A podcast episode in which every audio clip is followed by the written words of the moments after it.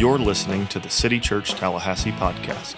For more information about City Church, please visit us online at citychurchtallahassee.com. Well, good morning. My name is Brian, and it is great to be gathered together as a church family this morning. If you have your Bibles, go ahead and turn to the book of Hebrews. We've been going through the Bible pretty much book by book, and this week we are in Hebrews. Now, today is a special day, as I'm sure many of you know. It is the day of, let's say it together, Reformation. Okay, what's up with the people over here? I think I heard Martin Luther like roll over in his grave. So today is culturally Halloween. It is also the day we remember the Protestant Reformation and how God used multiple people at different places and times to recover the truth of the gospel, the authority of the scriptures, and so many other precious doctrines. And there are some passages in the book of Hebrews that we'll look at today that were essential to arguments being made at the time of the Reformation. So it's, it's a timely book for us, it's a timely book for all Christians, and it has been influential throughout history. Now, the book of Hebrews likely gained the title Hebrews because it seems to be written to Jewish Christians, to the Hebrew people. And it ends like a letter, but it reads like a sermon. It's like a, a, sermon that was written out and kind of put in the postal service and sent to a group of people that the author has a personal vested interest in, a personal care for. And since it is a sermon, we should ask what is it a sermon about? Simply, it is about the superiority of Jesus and that we should be warned not to fall away from Jesus. Do not commit apostasy. Now, this will feel like a different kind of sermon than many of us are used to hearing because the emphases in the book of Hebrews are somewhat different. It has its own voice that complements the other writings in the New Testament, but it will seem different to us, and we need to hear and feel the weight of these encouragements and warnings today. First, simply because it's in the Bible and the whole counsel of God is necessary for the Christian. But secondly, there are movements like the exvangelical movement, which is celebrating people leaving the evangelical faith and encouraging other people to do that. Or consider that, depending on which study you look at, between 65 and 85% of high school students who would claim the name of Christ go off to college and abandon the faith. And studies would show us they actually left it much before they left home and their, their church consider pastors and lay people alike having what seems to be increasing moral failure, and Christians increasingly looking more like the world, being indistinguishable from it. So, the church and our church needs to be captivated anew, or perhaps for the first time, with the vision of the glorious Son of God who is superior in every way to everything.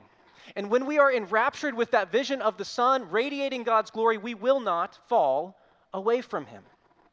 So there are two main points today Jesus is superior, do not fall away. And this is how Hebrews begins. Long ago, God spoke to our ancestors by the prophets at different times and in different ways. In these last days, he has spoken to us by his Son. God has appointed him heir of all things and made the universe through him. The Son is the radiance of God's glory and the exact expression of his nature, sustaining all things through his powerful word. After making purification for sins, he sat down at the right hand of the majesty on high. This is both an introduction and also a summary of much of the letter. God used to speak through the prophets in the Old Testament, they were his intermediary. But in these days, he has spoken to us through his Son. And he didn't just speak on behalf of God, no, the Son spoke as God. The universe was made through him and for him, and he sustains it in its being. And we will never fully understand how this works, but just consider for a moment. God's involvement with the world did not end after he created. No, at every millisecond, at every point in space, God and Jesus is governing every subatomic particle in its existence, its essence, its direction. He has a will and a plan for all of them according to his decree. He knows the hairs on your head, how many they are, and for those of us with less than we used to, where those have gone, and which one is going to be gone next. Colossians 1 affirms similar truths about Jesus. It says that everything subsists in him, it is held together in him. And this has profound ramifications for every area of life. For education, it means that every fact is only a fact because of Jesus. That he sustains the truthfulness of every claim, that if we see the world and we don't see it through the lens of the scriptures, we've not accurately seen the world. It has ramifications for science. The reason we can do science and study how things work over time is because Jesus sustains the world in its being consistently. And the things we call natural laws are actually just descriptions of how Jesus ordinarily sustains the world in its being. And we can think of the fact that because he's consistent and sustains things as they are, we can trust him when he promises that this will happen or that will happen. Jesus doesn't inter- intrude into the world or just interact in the world in a few special ways at a few special times. No, he is active in all parts of it at all times. But lest you think that's just some kind of transcendent or cosmic truth, he is involved in the world because he entered into it, taking on flesh and human nature, and became personally involved with us. Verse 3 tells us that he made purification for sins. And he could only do this, as we will see, because he was truly man and truly God. He was both the perfect high priest offering the sacrifice, and he was the perfect sacrifice. And in both of these, he was superior to every priest and every sacrifice that had come before him. Now, I have said several times already that Jesus is superior, and you will hear that many more times today. Because the book of Hebrews says about 13 different times that Jesus is better than or superior to some pre existing good thing from God a good person, a good system, a good law. But Jesus is superior to all of it. In the first few chapters of Hebrews, the author says, among other things, that Jesus is superior to angels, to Moses, and to Aaron. So let's consider what it means for Jesus to be superior to angels. Verse 5 in chapter 1 says, For to which of the angels did he ever say, You are my son, today I have begotten you? Or again, I will be his father, and he will be my son. The author is quoting Psalm 2 and some other Old Testament passages. And if you have a Bible that lists Old Testament quotations in bold or italics, and you flip through Hebrews, you're like, did this guy add much original thought? So much of it is the Old Testament that he interprets correctly as being about Jesus. And he does that here he says, Today I have begotten you. That's what the Father said to the Son. Now, the author to the Hebrews knows and believes that Jesus has eternally been the Son of God. But what he's getting at here is that in a special way, at Jesus' resurrection, he was installed and recognized as the divine Son and King. As great as angels are, that could never be said of them. And he goes on to show from many different Old Testament passages the same idea. Verse 6 shows that the angels should worship Jesus. If you're being worshiped by something, you're certainly superior to it. Verse 8 shows that he has an everlasting throne. Verse 10 that he established the earth and the heavens, and they're the work of his hands. Verse 13 that he sits at the right hand of God and his enemies are his footstool. Now, God doesn't have a literal right hand because he's spirit. But this is a figurative way of showing the preeminent position that Jesus has of honor and authority. And that can't be said of angels or of anyone else because Jesus is superior. But Jesus is also superior to Aaron. Now, who is Aaron? Well, Aaron was Moses' brother and the first official high priest of the Israelites. So God brings his people out from 400 years of Egyptian captivity, and he gives them his word, he gives them the law, he institutes the sacrificial system and the priestly system, and Aaron is the first high priest. And Aaron and all high priests who would come after him were supposed to represent the people to God. They offer many of the prescribed sacrifices to God. And in Leviticus 16, we see a description and a prescription for the Day of Atonement, a specific day each year when sacrifices for the sin of the nation would be offered to God. So once a year, Aaron is supposed to purify himself by the means God has commanded. He puts on special clothes. He washes his body. He sacrifices a bull for his own sins and sprinkles it around to purify the most holy place in the tent of meeting. And he does all of this and more so that he can enter in and not be struck dead because of his sin. And then he takes two goats. One will live and one will die. And Leviticus 16:15 says, then Aaron shall kill the goat of the sin offering that is for the people, and bring its blood inside the veil, and do with its blood as he did with the blood of the bull, sprinkling it over the mercy seat and in front of the mercy seat. Then he shall make atonement for the holy place because of the uncleanliness of the people of Israel and because of their transgressions, all of their sin. The goat dies so that its blood atones for the sins of the people and appeases God's just wrath against their sin. At least it does this for a time. They're going to have to do it again next year. They do this repeatedly. But it is still a grace of God. Now, what about the second goat? A little bit later in verse 21, Aaron says, uh, it says, Aaron shall lay both his hands on the head of the live goat and confess over it the iniquities of the people of Israel and all their transgressions and all their sins. And he shall put them on the head of the goat and send it away into the wilderness by the hand of a man who is in readiness. The goat shall bear all their iniquities on itself to a remote area. This goat is different. Aaron, by laying his hands on it, shows that the sins of the people are transferred to the goat in a way, are imputed to the goat, credited to the goat. And then that goat is sent out to bear their sins and remove their sins from them. There's so much we could say here, but briefly let me say between the two goats, God's wrath was satisfied, so God was propitiated. It's a good Old Testament and New Testament word. And the guilt of the Israelites was removed from them, their guilt was expiated.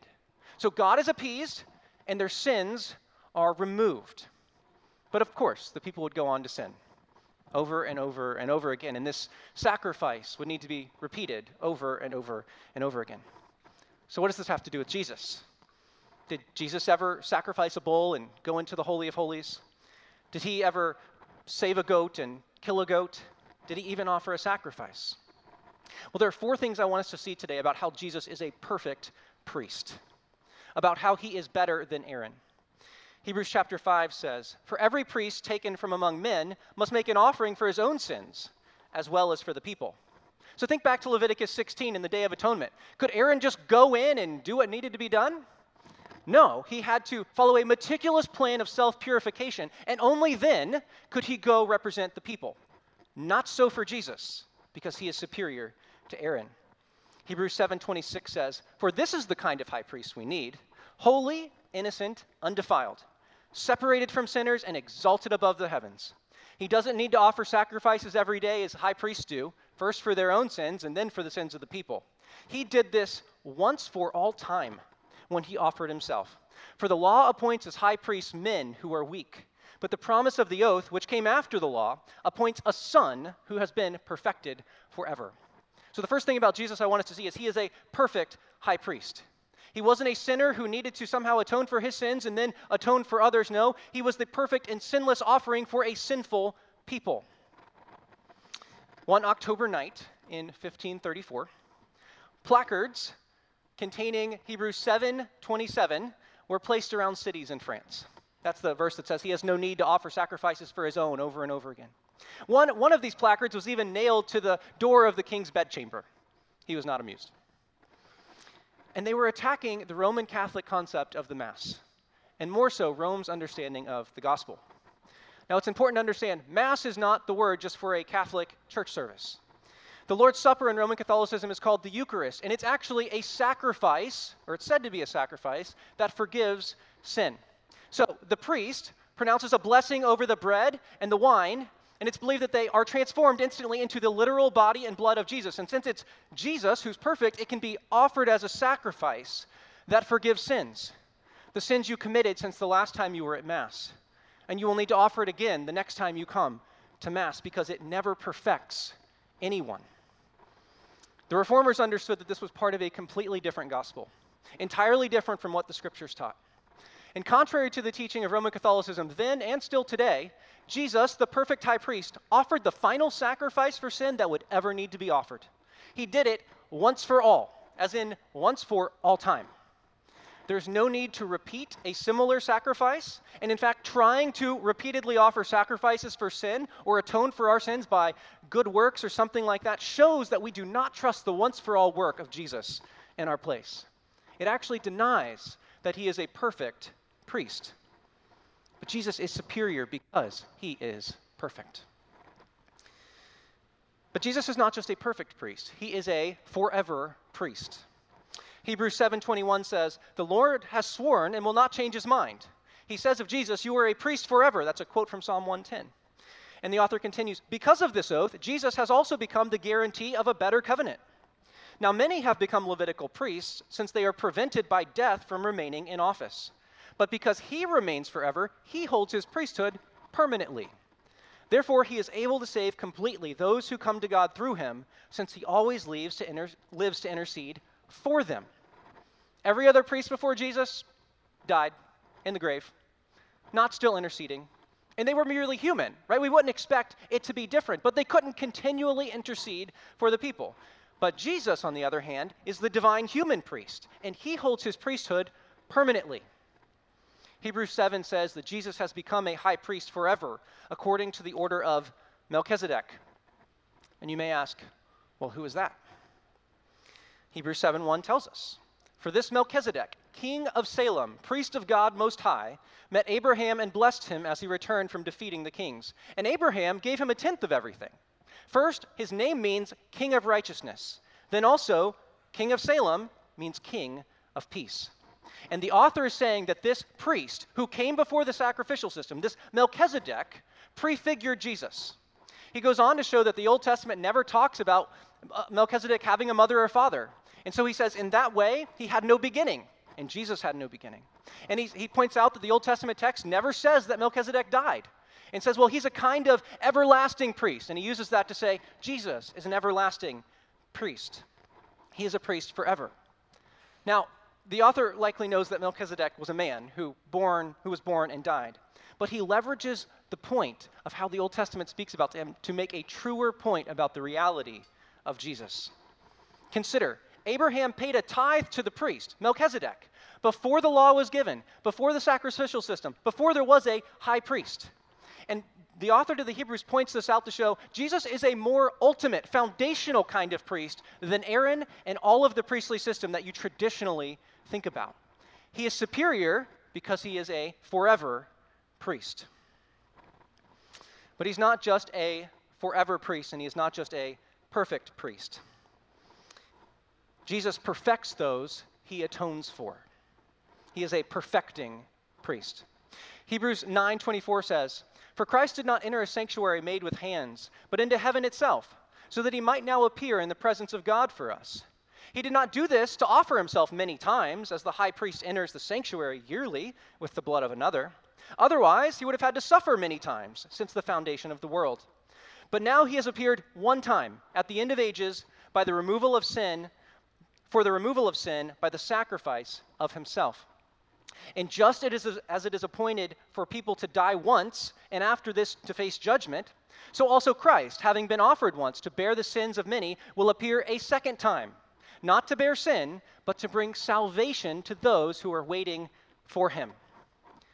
We could spend all day in that passage too. There's so much gospel hope and richness there.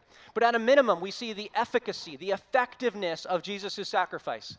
He did it once and it worked. He perfects those who come to him. And he was both the priest offering the sacrifice and the sacrifice being offered. And in both of those, he was better than all who had come before. He bore the sins of the many, the text says, his people.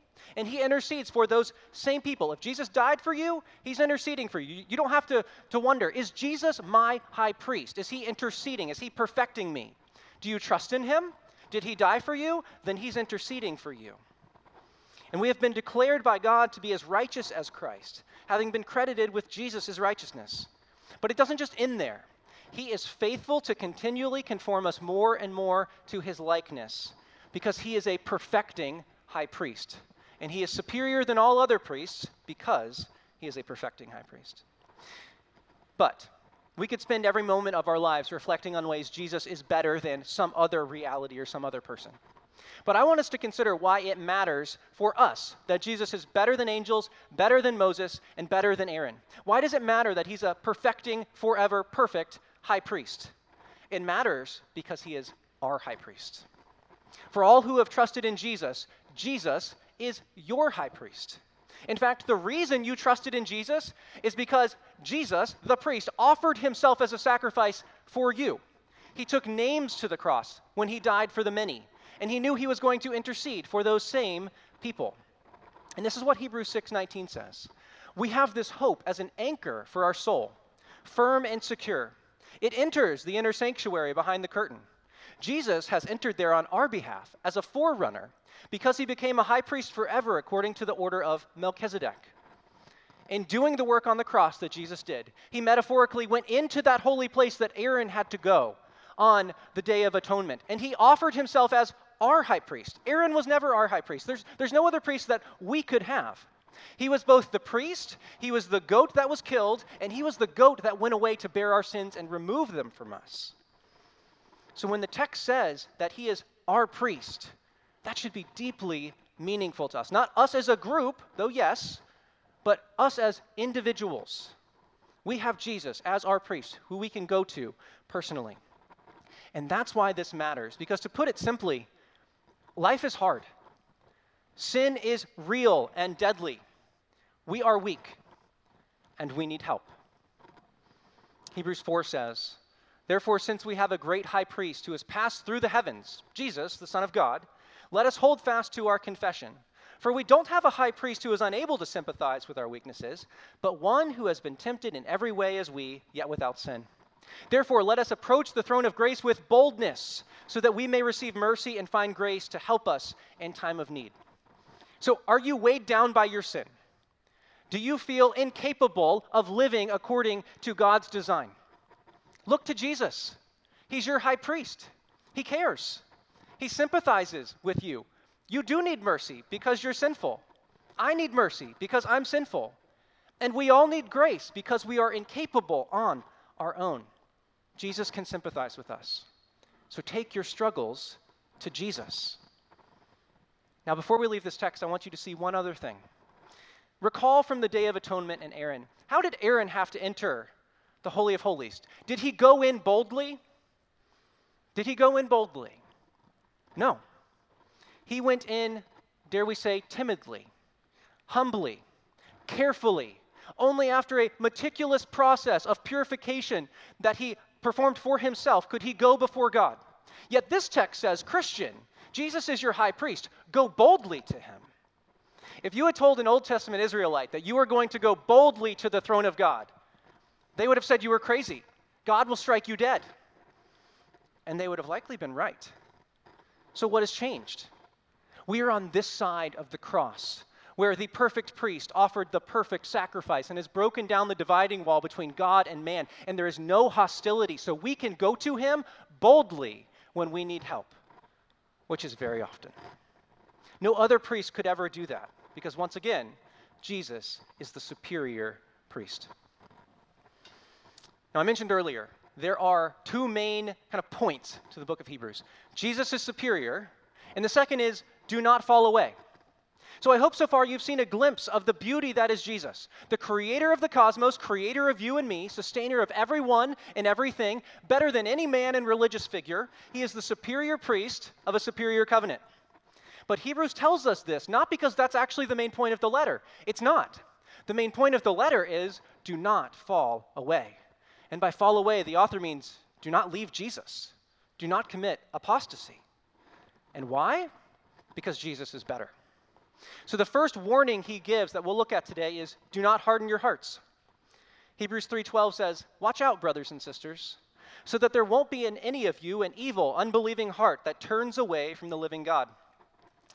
For we have become participants in Christ if we hold firmly until the end the reality that we had at the start. As it is said, today, if you hear his voice, do not harden your heart in rebellion. And he goes on to remind them of their history. These are Jewish Christians he's writing to, their history of the Jews in the desert after God brought them out from hundreds of years of Egyptian captivity. He brings them out. He hardens Pharaoh's heart. He softens Pharaoh's heart. The people are let go. They see God's miraculous workings there. They see him part the Red Sea. And then Pharaoh's army goes in and they see him destroy the Red Sea. And then they get a little impatient at Mount Sinai. And so they make a golden calf and say, That's what brought us out. And God's anger burns justly against them. They have to do laps in the wilderness for 40 years. And God provides food and water for them and shade, and they complain. After all God had done, their hearts were hardened. And the author is using that as a warning for us today. Because as the author says, we have become participants in Christ if we hold firmly until the end the reality we started with. We must hold firmly lest we fall away. A helpful kind of self diagnostic question for us when the Holy Spirit pricks our heart, do we bleed repentance? When we see something in the Word that points out an area of sin or hardness in our life, when a friend does it, when a sermon does it, do we kind of buck up? Do we push back? Do we make excuses? Or do we quickly repent? The longer it takes one to repent, likely the harder their heart is. But do not allow your heart to harden. Be quick to repent, quick to forgive, quick to bear with one another. lest you fall away. The second warning that we'll look at today is to not become spiritually lazy. Hebrews 5:11 says, "We have a great deal to say about this, but it's difficult to explain to you since you have become too lazy to understand. Although by this time you ought to be teachers, you need someone to teach you the basic principles of God's revelation again. You need milk, not solid food." Now, everyone who lives on milk is inexperienced with the message about righteousness because he's an infant. But solid food is for the mature, for those who have senses that have been trained to distinguish between good and evil. Let us leave the elementary teachings about Christ and go on to maturity, not laying again a foundation of repentance from dead works or works that lead to death, from sin. Let's not lay again a, a foundation of, of needing to talk about only faith in God and teachings about washings and laying on hands and the resurrection of the dead and final judgment. The author has a diagnosis for the people he's writing to, and, and I, I believe we need to hear it as well today. Many still need milk, not solid food. And if they continue as spiritual infants, they're in danger of falling away. Now, he's not saying they're infants, therefore they are not Christians. He's saying if you persist as an infant when you should be growing, you are in danger of falling away. Now, what does he mean by milk? Well, he tells us these are the elementary, the basic, the foundational truths about Christ. We should have moved on from these. By moved on, he doesn't mean left them behind, but built on them, retain them, and add more to them. Right? So, what are some examples of these? Well, if we need to continually only talk about repentance from sin, if we need to talk about how essential faith in God is, if we need to talk about the fact that we have a resurrection coming one day, we are only people who can subsist on milk. And he's saying that's likely all they could handle, or at least some of them could handle, because they've gotten lazy. They aren't going to progress to the deeper and meatier things of the faith in terms of wisdom, the scriptures, knowledge, character, and morals. Now, infants do need milk. It would it's not good if you give an infant solid food. My wife taught me that when I had our, we had our first child. Right? So it's appropriate for a babe in Christ to need milk. That's exactly what we should give them.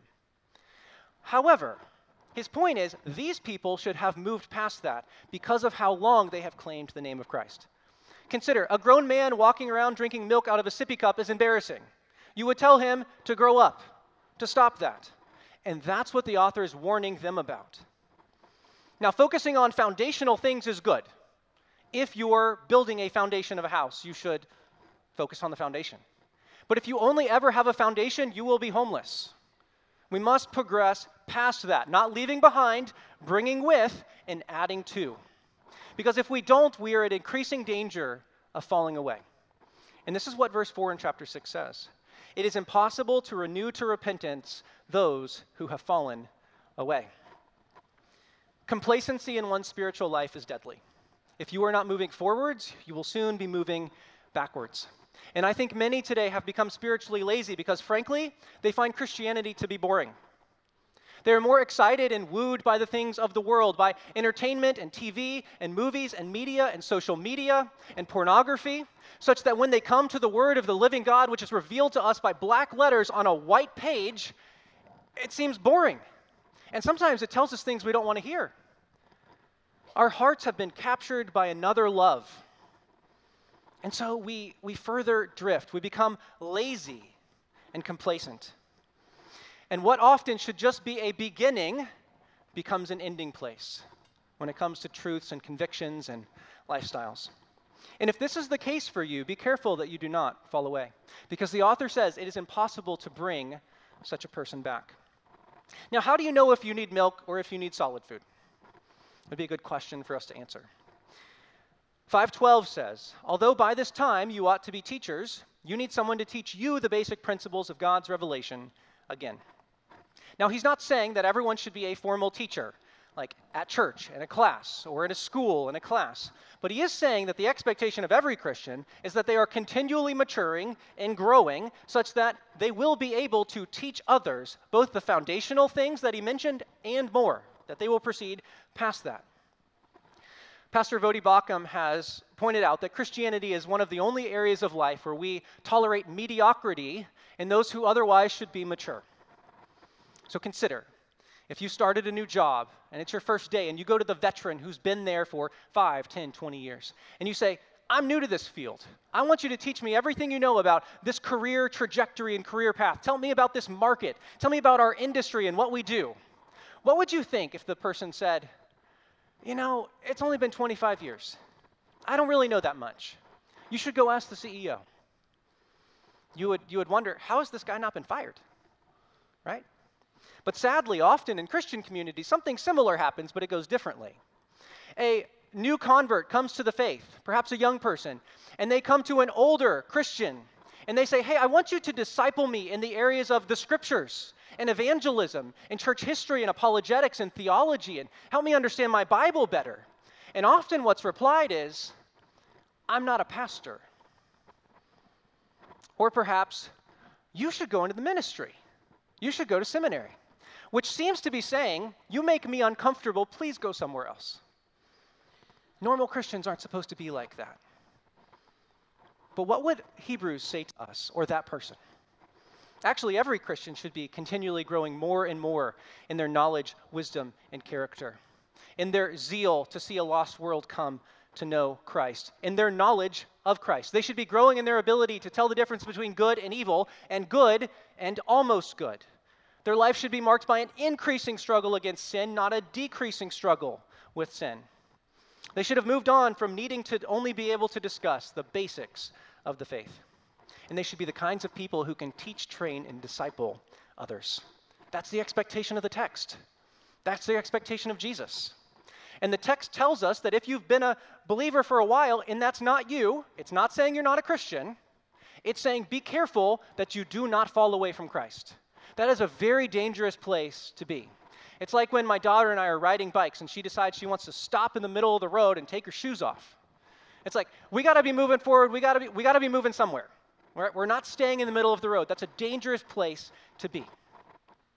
Now, this text is not saying that everyone will be equally mature. And it's not saying that we'll all mature at the same rate. It's not saying that everyone will be a formal teacher. And it's not saying that we'll be perfect this side of heaven. So hear me on those things. And there's a danger in me making this point today. Because the danger is, while everyone needs to hear it, it's in the Word. The person who most likely needs to hear it, who perhaps has a hardened heart, they don't think it's for them. And the flip side of that is perhaps equally concerning. There is a person who loves Jesus, is pursuing them, is growing, is moving on from milk to spiritual food, and they hear this and they think, that's for me. And there's a greater weight that's put on their shoulders than should be. We all need to hear the warning. But the sensitive person, who likely needs it less, is likely to be crushed by it, and the insensitive person to the things of God is likely to just let it roll off. So perhaps this is a way to think about it. If you don't think it's for you, it probably is. And if it's a crushing burden for you, perhaps have a little of that lifted, but check yourself. Go to the Word, let it examine you. This might be a helpful approach, a diagnostic question. If you're content in your relationship with the Lord, watch out. Being content with where we are with the Lord is a dangerous place. Yet, if you are captivated by the beauty of the risen divine Son of God, you will pursue Him and leave worldliness behind. You can't love two things, and trying to love something less doesn't work. The solution is to love Jesus more. Look to Him. I find it interesting that Hebrews 13:8 says Jesus Christ is the same yesterday, today, and forever. And yet, I don't think that resonates with us as a very good thing because we want something new. I want something to titillate me, to engage my senses in a new and exciting way. And I think this shows that our moral compass is miscalibrated. But consider in a world of broken promises and shifting moral standards, Jesus is the same. He's a reliable anchor, a reliable foundation for our souls. So we should ask ourselves do we have, what are our unmet desires? Take an inventory and categorize them. How many of them are for things in this world? If that side of the list is, is longer, check yourself. There's a warning there for us if the things we are most concerned with are not Christ, his kingdom, loving God and loving neighbor. We may be becoming lazy, and as Hebrews says, we are increasingly likely to fall away or commit apostasy.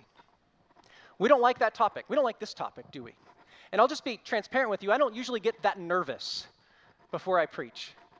I, have had some anxiety the last couple days. I'm not asking for sympathy. I'm simply saying this is such a weighty topic because it's in the Word and it's not a topic we hear much of today. We need to hear it, we need to feel it, but at the same time, there are people who know this that I don't want to crush. But it is important. But often in these conversations, what we do is we like to bring up some kind of systematic theological system to say that in some ways the warning should be lessened.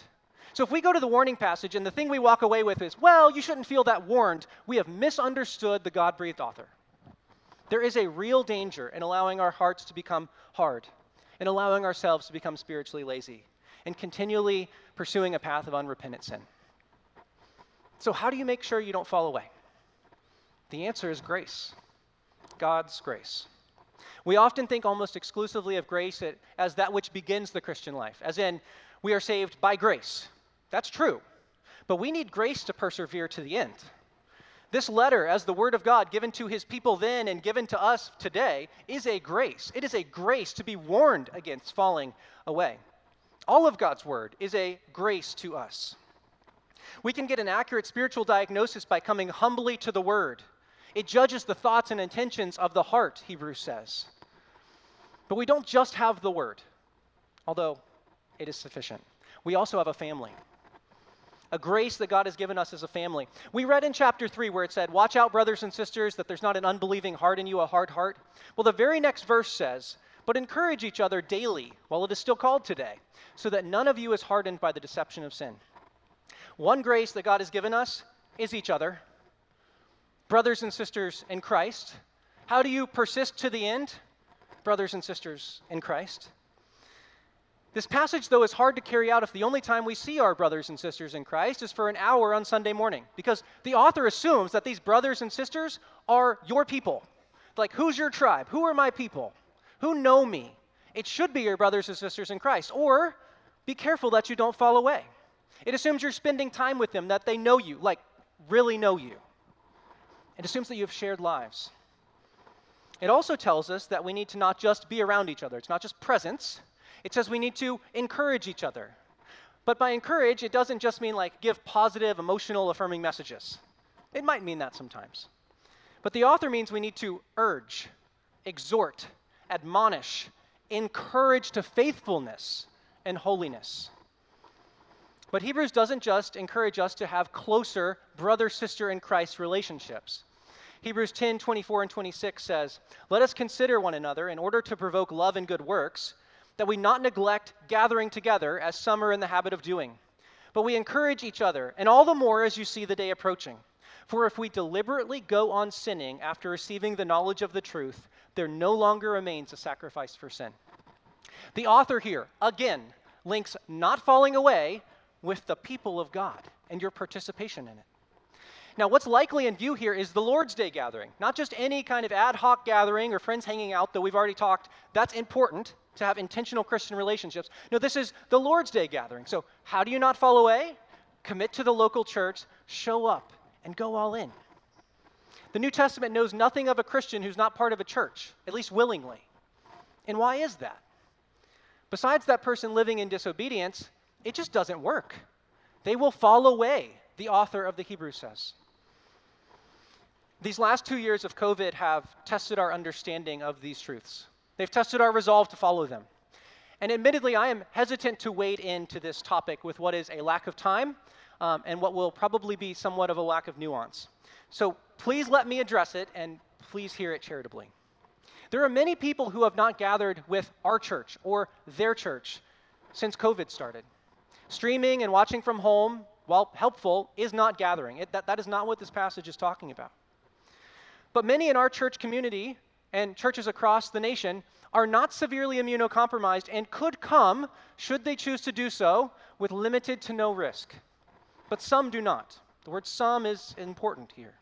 Some are more concerned about the inconvenience of a possible exposure and the need to quarantine than they are concerned with being with their brothers and sisters. Some people are more fearful of the virus, frankly, than they are of the Lord, or of the admonitions to not fall away in the danger that they are in. This is surely not everyone. Hear me on that. It is some. Now, I don't, know people's specific situations, and even if I did, I'd be very hesitant because these are complicated, difficult situations to work through. but you know you, at least better than anyone does. And the Word, we've seen, can judge us when we come to it humbly. So ask yourself if you're somehow hearing this, or perhaps you're someone who's here, but you have friends or family who perhaps need to hear this. Ask yourself or ask them, why have I not come back? What's motivating me? Is it fear of things in this temporal life, or is it fear of the Lord? Is it a love for this life, or is it a love for the Lord? Now, like I said, this is surely not everyone, but it is some. Perhaps this doesn't apply to you, but perhaps it does. Perhaps it's not a COVID thing, it's a, a beach thing or a sports thing that leads to you not regularly gathering. Be careful, the author to the Hebrews would say. So if, if this is not you, and you know some someone for whom it is, have that conversation. They are difficult conversations, but they are essential conversations. I've had them. They're the kind of conversations you don't want to have. But I've seen God work in people's hearts and lives, and I've seen how they have come back to the church, their brothers and sisters, and how it has been deeply good for their soul, as it was designed to be. Because the text links a failure to gather with the danger of falling away. It's not saying if you don't gather, you're not a Christian. It is saying, be careful. So God's word and the church are graces that help us not fall away. But lastly, or perhaps firstly, look to Jesus. The reason the author spent so much time telling us about the superiority and greatness of Jesus is because if we look to him, we will endure. When we are captivated with the image of the glorious Son of God, radiating the Father's glory, the creator of you and me, sustainer of everyone and everything, when we look to him, we will not fall away. He is better than angels and better than Moses. He's better than Aaron. He's better than Trump and Biden. He's better than LeBron, and he's better than Brady. He's better than Cruz, Bullock, Ford, Freeman, Denzel, and Pitt. He is the perfect priest. Think on the things that captivate our hearts. He is the perfect priest, the forever priest, the perfecting priest. And brothers and sisters, he is our priest. As Hebrews 12:1 says, "Let us lay aside every hindrance and the sin that so easily ensnares us." Let us run with endurance the race that lies before us, keeping our eyes on Jesus, the pioneer and perfecter of our faith. For consider him who endured such hostility from sinners against himself, so that you will not grow weary and give up. Would you pray with me? God, I thank you that you have given us your word. And it tells us about the perfect priest you are, the perfect sacrifice you were. It tells us how you have perfected us for your glory, for the, for the good of our souls. God, I ask that you would help those who need to hear this message in a certain way hear it in that way, and others that would hear it in a, a different way, Lord. God, I thank you for our brothers and sisters in Christ. Encourage our hearts to desire that kind of community and relationship and knowledge of each other more. And Jesus, I thank you that you are superior to all things, to everyone and everything, to everything you sustain in its place and position. Thank you for loving us. Amen.